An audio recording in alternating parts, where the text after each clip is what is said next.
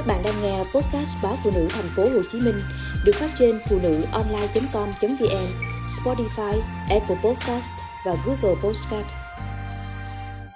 Tiếng chuông báo động về sức khỏe tâm thần của giới trẻ.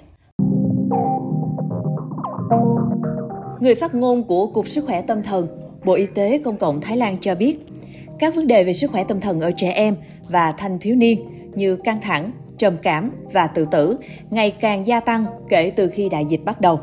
Từ ngày 12 tháng 2 năm 2022 đến ngày 2 tháng 10 năm 2023 đã có 278.358 người từ 18 tuổi trở xuống thực hiện bài kiểm tra sức khỏe tâm thần của Bộ Y tế Thái Lan. Kết quả, trong đó gần 50% có kết quả sức khỏe tâm thần không tốt, với 10,24% có nguy cơ bị trầm cảm và 17,68% có khuynh hướng tự tử.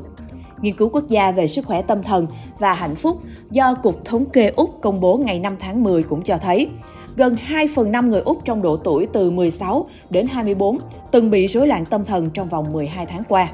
Nghiên cứu đánh giá 16.000 người Úc trong độ tuổi từ 16 đến 85 về ba nhóm rối loạn tâm thần như lo lắng, rối loạn cảm xúc và sử dụng chất gây nghiện.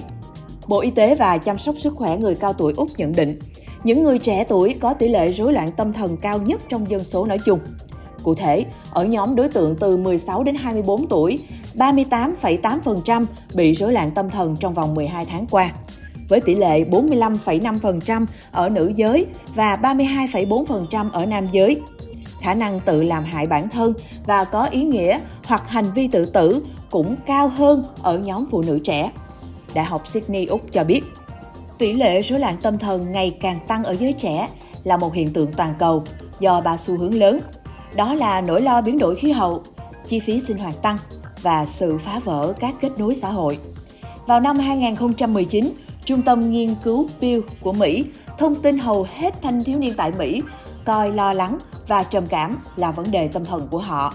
Điểm số, vẻ ngoài, khả năng hòa nhập tài chính gia đình là những áp lực mà giới trẻ thường xuyên phải đối mặt. Theo các chuyên gia, gia đình đóng vai trò quan trọng đối với sức khỏe tâm thần của thanh thiếu niên. Sự quan tâm từ người thân có thể giúp ngăn ngừa bạo lực xảy ra. Các dấu hiệu cần chú ý bao gồm sự thay đổi trong lời nói và thể chất như nói tục, chửi bậy, tự làm hại bản thân hoặc làm tổn thương người khác. Các triệu chứng dễ dàng trở nên trầm trọng hơn dẫn đến ảo giác, ảo tưởng và hoang tưởng. Các chuyên gia kết luận, các vấn đề về sức khỏe tâm thần có thể tự phát triển. Nếu gia đình không giao tiếp với thanh thiếu niên, họ khó lòng bộc lộ hết những tình cảm chất chứa bên trong. Ở khía cạnh khác, xã hội vẫn cần những chỗ dựa cần thiết cho thanh thiếu niên.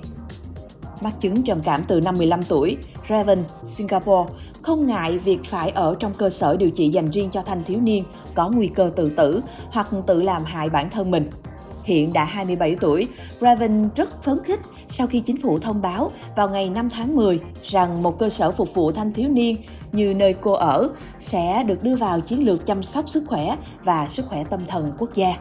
Trung tâm này sẽ cho phép người trẻ tá túc giữa một môi trường an toàn và không bị kỳ thị trong tối đa 6 tháng. Một nhóm bác sĩ tâm thần, nhà tâm lý học, nhân viên xã hội, nhân viên y tế và y tá sẽ trực tiếp chăm sóc thanh thiếu niên có nguy cơ tự tử nhằm giải quyết các nguyên nhân cơ bản trước khi họ về nhà. Tuy nhiên, chi phí chăm sóc sức khỏe khi lưu trú tại trung tâm vẫn là mối băn khoăn lớn.